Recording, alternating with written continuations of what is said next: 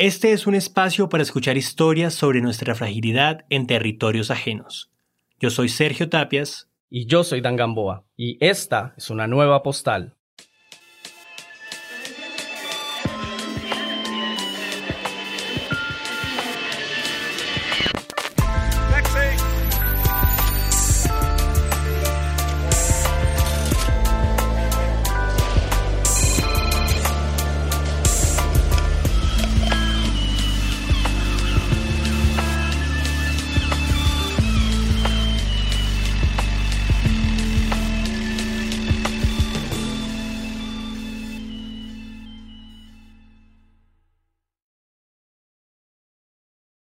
Muchas personas toman la decisión de viajar en un afán de encontrarse a sí mismos, para conocer nuevas culturas o simplemente para divertirse. Sin embargo, Gabor tomó un día su maleta y recorrió el mundo para seguir viviendo. Nacido en un país comunista, Gabor creció en una casa modesta en las montañas. Parecía que su vida sería igual de sencilla que su crianza, y que tendría una vida relativamente normal, como muchos jóvenes de su edad. Voy a empezar. ok, hola a todos, eh, me llamo Gabriel, eh, pero la gente donde nací me llama Gabor, también mi mamá, mi papá. Eh, nací en Checoslovaquia, pero mi nacionalidad es húngara. Y después cuando se separaron los dos países, me fui a vivir a Praga, donde estudié arquitectura.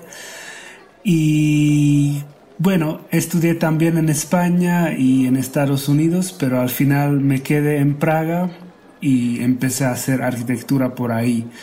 Hasta el año 2009, cuando pasó algo raro que no esperaba y entonces eso cambió mi vida para siempre. Entonces, era un arquitecto en Praga. Trabajé en varios proyectos y eh, como estaba sentado al frente de la pantalla todos los días, eh, como todos los arquitectos, y nunca acabamos de trabajar y ver la pantalla hasta soñamos con los proyectos, en el año 2009 empecé a tener algunos problemas con mi estómago y cuando fui a ver, visitar un doctor, bueno, dos doctores al final, me dijeron que tengo eh, el páncreas irritado, entonces eso es por estar sentado todos los días y no hacer nada de los movimientos físicos. Entonces me decían ambos doctores que lo mejor que podría hacer es cambiar mi estilo de vida. Bueno, yo no sabía en realidad de lo que están hablando, pero con tiempo, poco a poco ya empecé a entender de lo que va, porque yo no podía comer casi nada, o sea, comí un trozo de carne, comí un poco de pan, eh, mi páncreas empezó a doler, o sea, mi estómago empezó a doler porque el páncreas crea el enzimo pepsin, que ayuda a digerir comida en tu estómago. Entonces, eh, cuando comí alguna comida, eh, después de 30 minutos empezó el dolor como una quemadura o no sé cómo explicarlo, pero sí se sintió muy feo por, por varias horas. Entonces, cada vez que comí algo, eh, empezó el proceso y cada vez era peor y peor. Entonces, poco a poco empecé a experimentar con las comidas, qué puedo comer que me duele menos. Eh, empecé a probar diferentes tipos de pan, eh, pero cada tipo de pan al final, en algún momento, me empezó a doler.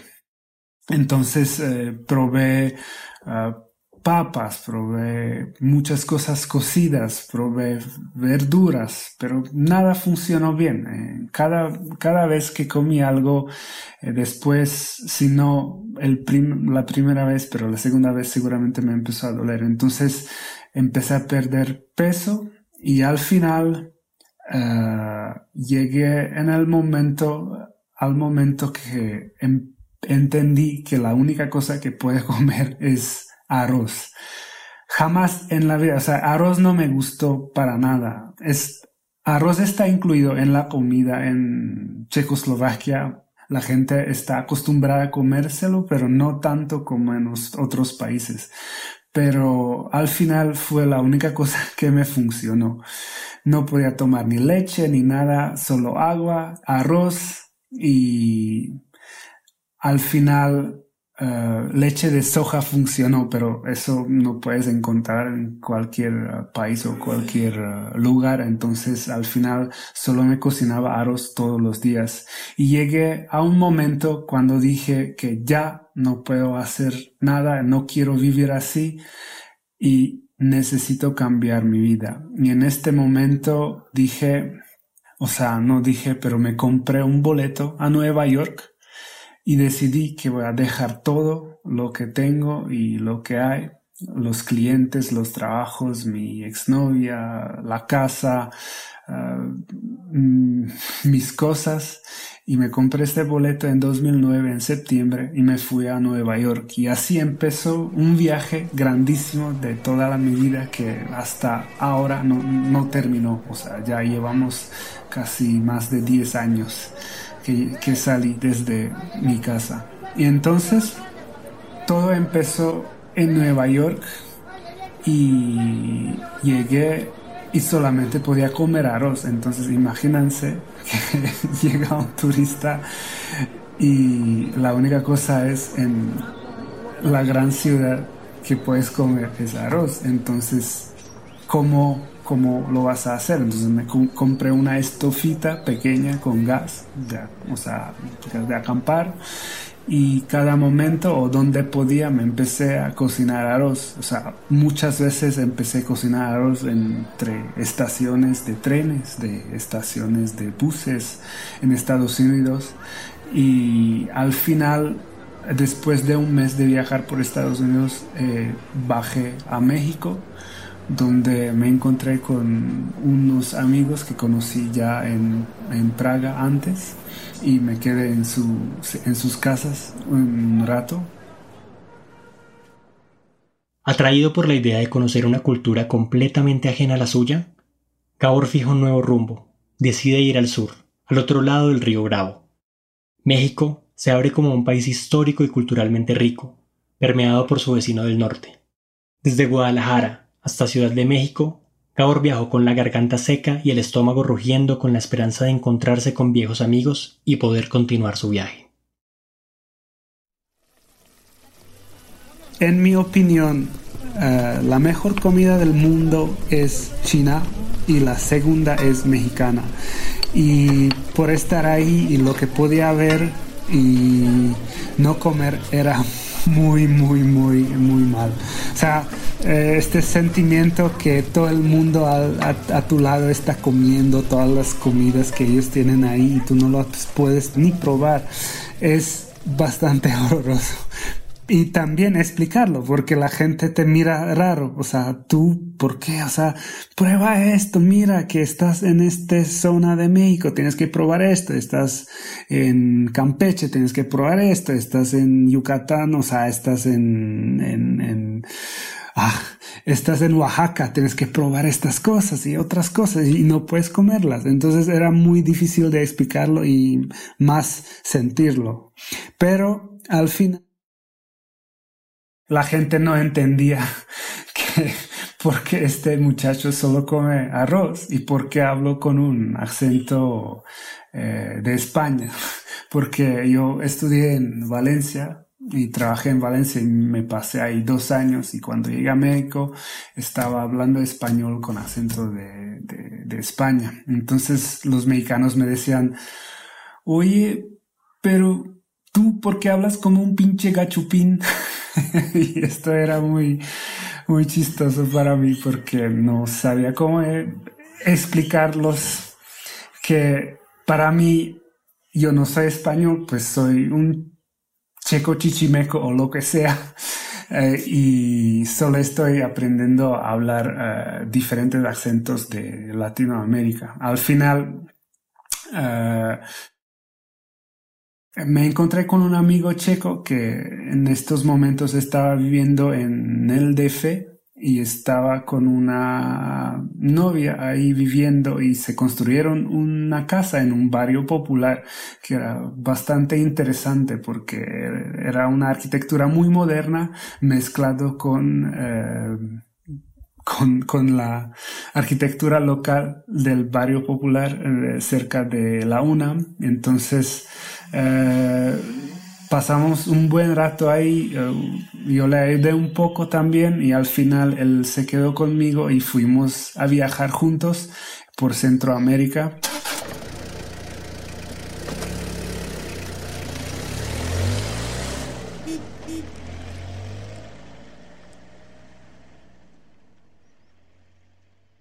Mis problemas con arroz en Centroamérica, o sea, no con arroz, pero con mi salud, eh, eh, no me permitieron aprobar muchas cosas eh, y por, por, por durante dos hasta tres meses estaba comiendo el arroz empezando en Nueva York hasta que llegué con mi amigo a Nicaragua. Y todos esos momentos yo estaba comprándome arroz o cocinándome arroz por la mañana con la estufita que, tuvimos. A veces eh, que no funcionó o no podíamos comprar el camping gas, pues tuve que hacer un fuego en los bosques de Centroamérica y todo acampando, haciendo dedo al final y haciendo todo bajo presupuesto porque yo cuando salí de mi casa tuve algo ahorrado pero tampoco era mucho y esto es una maravilla que dure hasta ahora con todo el dinero que tenía. Y mucha gente dice que no tiene dinero para viajar, pero yo creo que es una gran mentira porque hasta el último pobre puede viajar si quiere, pero tienes que querer muchísimo, o por lo menos a mí me ayudó mi problema de salud. Y entonces, cuando uno tiene este problema de salud, pues eh, y le gusta viajar mucho. Como niño yo estaba viendo muchos documentales sobre naturaleza, sobre países y me encantaba bien ver esas cosas. Siempre quería viajar mucho y pues con el problema de salud me decidí que sí, antes que me muera, era, era muy dramático. Soy una persona dramática, pues, y misocondriaco o cómo se dice eso, cuando tienes problemas de salud y, lo estás exagerando, hipocondríaco. Entonces, em, con esto, con todo eso, estaba como bien preparado para viajar a mucho, solamente acampando y haciendo dedo, porque lo único que me preocupaba en estos momentos era que pueda comer cosas de nuevo normalmente como era mi vida antes. O sea, uno no puede imaginarse ese estado hasta que llega a este extremo. Una pausa y volvemos. No olvides suscribirte para recibir nuevos episodios de Postales. Come strengthen your pack at the new Great Wolf Lodge in Manteca. With over 50 attractions, we wanted to see how many we can name in the remaining seconds of this ad. River Canyon Run, Oliver's Moonstone Maze, Ten Paw Bowling, Howler's Peak Ropes Course, Magi Quest, Slaptail Pond Wave Pool, Build-A-Bear Workshop, Storytime, a four-story water Only 40 more to go. And now that a getaway to Great Wolf Lodge in Manteca is just a short ride away, families have time to experience every attraction at the lodge. Great Wolf Lodge, strengthen the pack.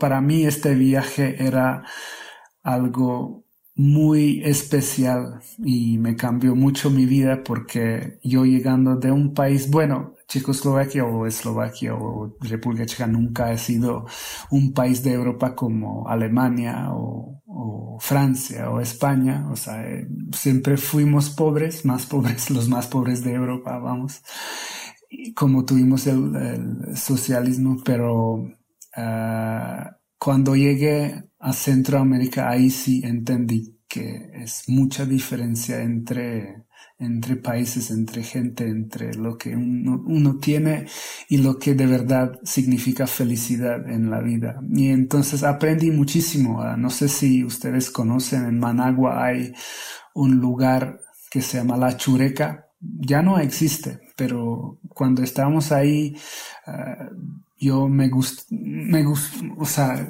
lo quería ver muchísimo pues la chureca es un basurero donde la gente sobrevivía de día a día y están buscando comida entre la basura, entre discursos, o sea, entre, ¿cómo se dice? La, la, la basura de, de hospital, eh, basura de, de cualquier tipo, se está quemando y la gente vive ahí en este basurero más unos más de 20 años, todos con tuberculosis por respirar todo el humo que está saliendo ahí.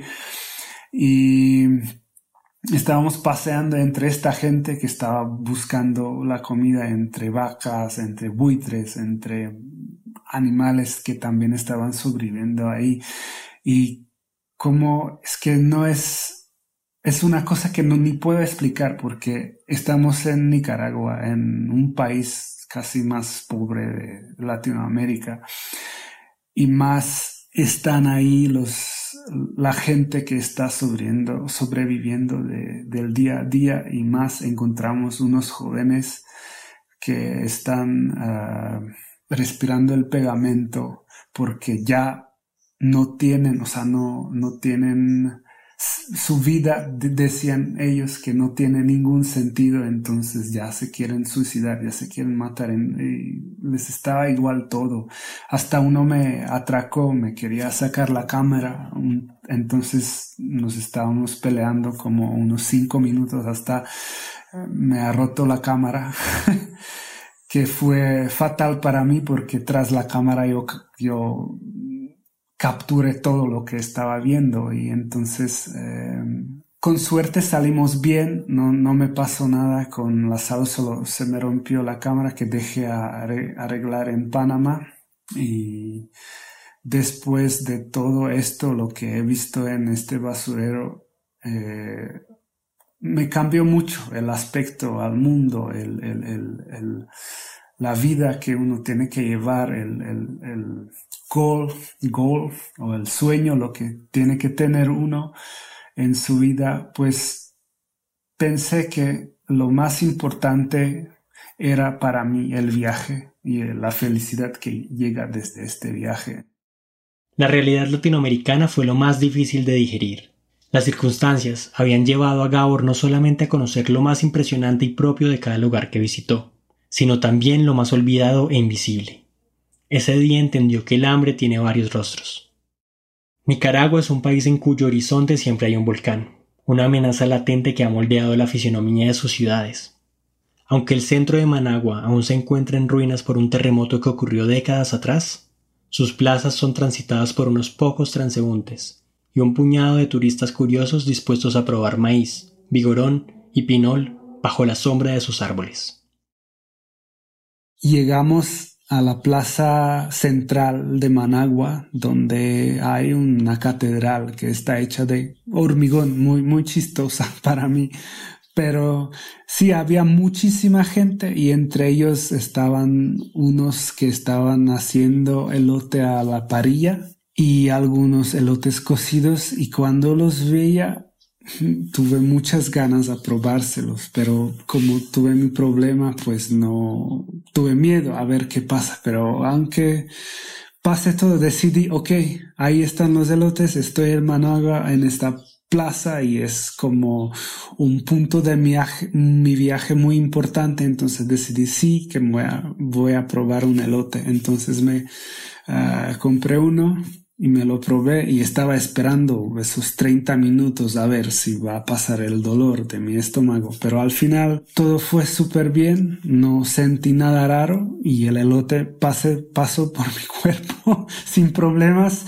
Y este fue el momento cuando decidí que sí, el viaje me sanó mi problema y desde entonces voy a seguir viajando hasta más, más que puedo en, en mi vida. Y entonces desde 2009, 2009 hasta ahora, cuando pasó este cambio en, en Nicaragua, cuando ya podía volver a comer cosas y cuando regresamos otra vez a México, en estos momentos me quedé como un mes más en México por fin podía empezar a comer cosas que antes no podía probar. Entonces, la familia donde me quedé de mi amigo me preparaban unas comidas que jamás voy a olvidar en mi vida. Eran bastante eh, trabajadas, que necesitaban mucho tiempo para preparar y eran sabores que nunca jamás he conocido. Es verdad que les gusta mucho utilizar el chile en, México, pero eh, que yo no podía jamás, probar porque el chile sí me volvería en el mismo problema pancreático que tenía antes, pero siempre probé solo un poquito de las cosas ah, más picantes y sí, era, era una maravilla la comida mexicana, es muy, muy interesante. Y no solo mexicana, pero también colombiana. Me sorprendió mucho porque en el mundo ah, no, nadie habla sobre comida colombiana, pero me sorprendió mucho y, la carne más ah, más, más, como lo digo? la mejor carne que he comido en mi vida fue eh, por la zona de la meta cuando hacen la carnita asada por varias horas y luego te lo empacan con plátanos y papas en, en, esta, planta, en esta hoja de planta y luego te lo sacas al lado de, no sé, un río y te lo comes con tus amigos. Era maravilloso. Eh, nunca me voy a olvidar, olvidar de esta carnita asada que me comí ahí. Su cuerpo se recuperaba lentamente y con él paso a paso conoció lo que esconden las fronteras de países que desde su pequeña casa en las montañas solo veía como puntos abstractos en viejos mapas. Se enamoró de la arepa, Recorrió Perú de la mano del ceviche y llegó hasta la Patagonia en donde subió los Andes chilenos para probar el mote, el crudo y el vino. Se desvió rumbo al norte, pasando por Argentina, todo con una carpa al hombro y con ganas de comerse el mundo. Al final de su viaje cruzó la frontera entre Brasil y Argentina para conocer el rugir de la naturaleza. Entramos al complejo de las cataratas y nos quedamos dormidos en la, en la selva, que era lleno de, de muchos animales. Yo ni siquiera sé qué tipos, pero sé que por, las no, por la noche era bastante eh, que tuvimos miedo porque pasaron unos animales cerca de nuestra carpa, pero nadie nos tocó, o sea, todo, todo, era bien. Y en las, a las 5 de la mañana nos despertamos, eh, recogimos la carpa y entramos a las cataratas y pasamos por debajo de la guardia hasta llegamos a Garganta del Diablo. Era todavía de noche y entramos ahí en el río donde están esos, puenticos. Entonces llegamos hasta la Garganta del Diablo donde las cataratas están bajando 80 metros en los acantilados hasta abajo con toda la fuerza de la naturaleza y con todo el sonido eh, y todos los colores eh, cuando el sol estaba amaneciendo era lo más eh, bonito lo que he vivido en todo mi viaje por Sudamérica. Tras todos estos viajes que estaba haciendo, decidí hacer un proyecto que se llama People I Meet, eh, que pueden encontrar por Facebook o por Instagram si quieren, si les gusta. Y en este proyecto eh, decidí que voy a compartir las historias y las, eh, los retratos de la gente que he conocido en este viaje grande que hice tras varios años y, o sea, decidí que quiero compartir lo que ellos dicen y piensan para que puedo enseñar o mostrar al mundo que todos humanos en esta tierra somos solo una raza humana y los que nos hace ser diferentes es algo de cultura que nos están metiendo los, los, papás de nosotros en el comienzo de nuestras vidas, pero en cada país, en cada cultura, en cada nación, eh, hay personas que tú conoces o conociste en tu vida en el lugar donde naciste. Entonces, el mismo Pablo, el mismo Pedro, el mismo Miguel de tu país se va a repetir en muchos otros países, solamente hablan otro idioma. Y eso para decir que todos somos iguales y que no hay diferencia entre esas eh, razas o culturas o naciones. Y eh, este proyecto quiere mostrar mi, mi combate contra el racismo, lo que hay en el mundo y quiero compartir las historias de personas que yo he conocido en mis viajes. Y por eso he creado este proyecto People I Meet, donde sale una imagen, un retrato de la persona o un lugar y ahí cuento la historia sobre esta persona o el lugar o su opinión. Moverse fue aquello que finalmente pudo salvarle la vida a Gabor. No solamente fue tomar su maleta y empezar a caminar paisajes extraños que nunca imaginó, sino conocer personas, realidades y rostros que le dieron a entender que el mundo es más cercano de lo que aparenta ser. Su malestar físico desapareció y fue reemplazado con un propósito de vida. Hoy Gabor sigue recorriendo el mundo y sigue moviéndose para seguir viviendo sano y así poder encontrarse con los suyos, que siempre han estado afuera. Gracias a todas las personas que nos escuchan. Pueden encontrarnos en las redes sociales como Postales Pod. Para escuchar el resto de los episodios, pueden visitar caracolpodcast.com o usar la app de Caracol Radio. También estamos en Spotify, Apple, YouTube o en tu plataforma de podcast preferida. Para más información, pueden entrar a postalespot.com. De parte de Ariel, Dan, Catherine y Sergio, un abrazo y hasta la próxima postal.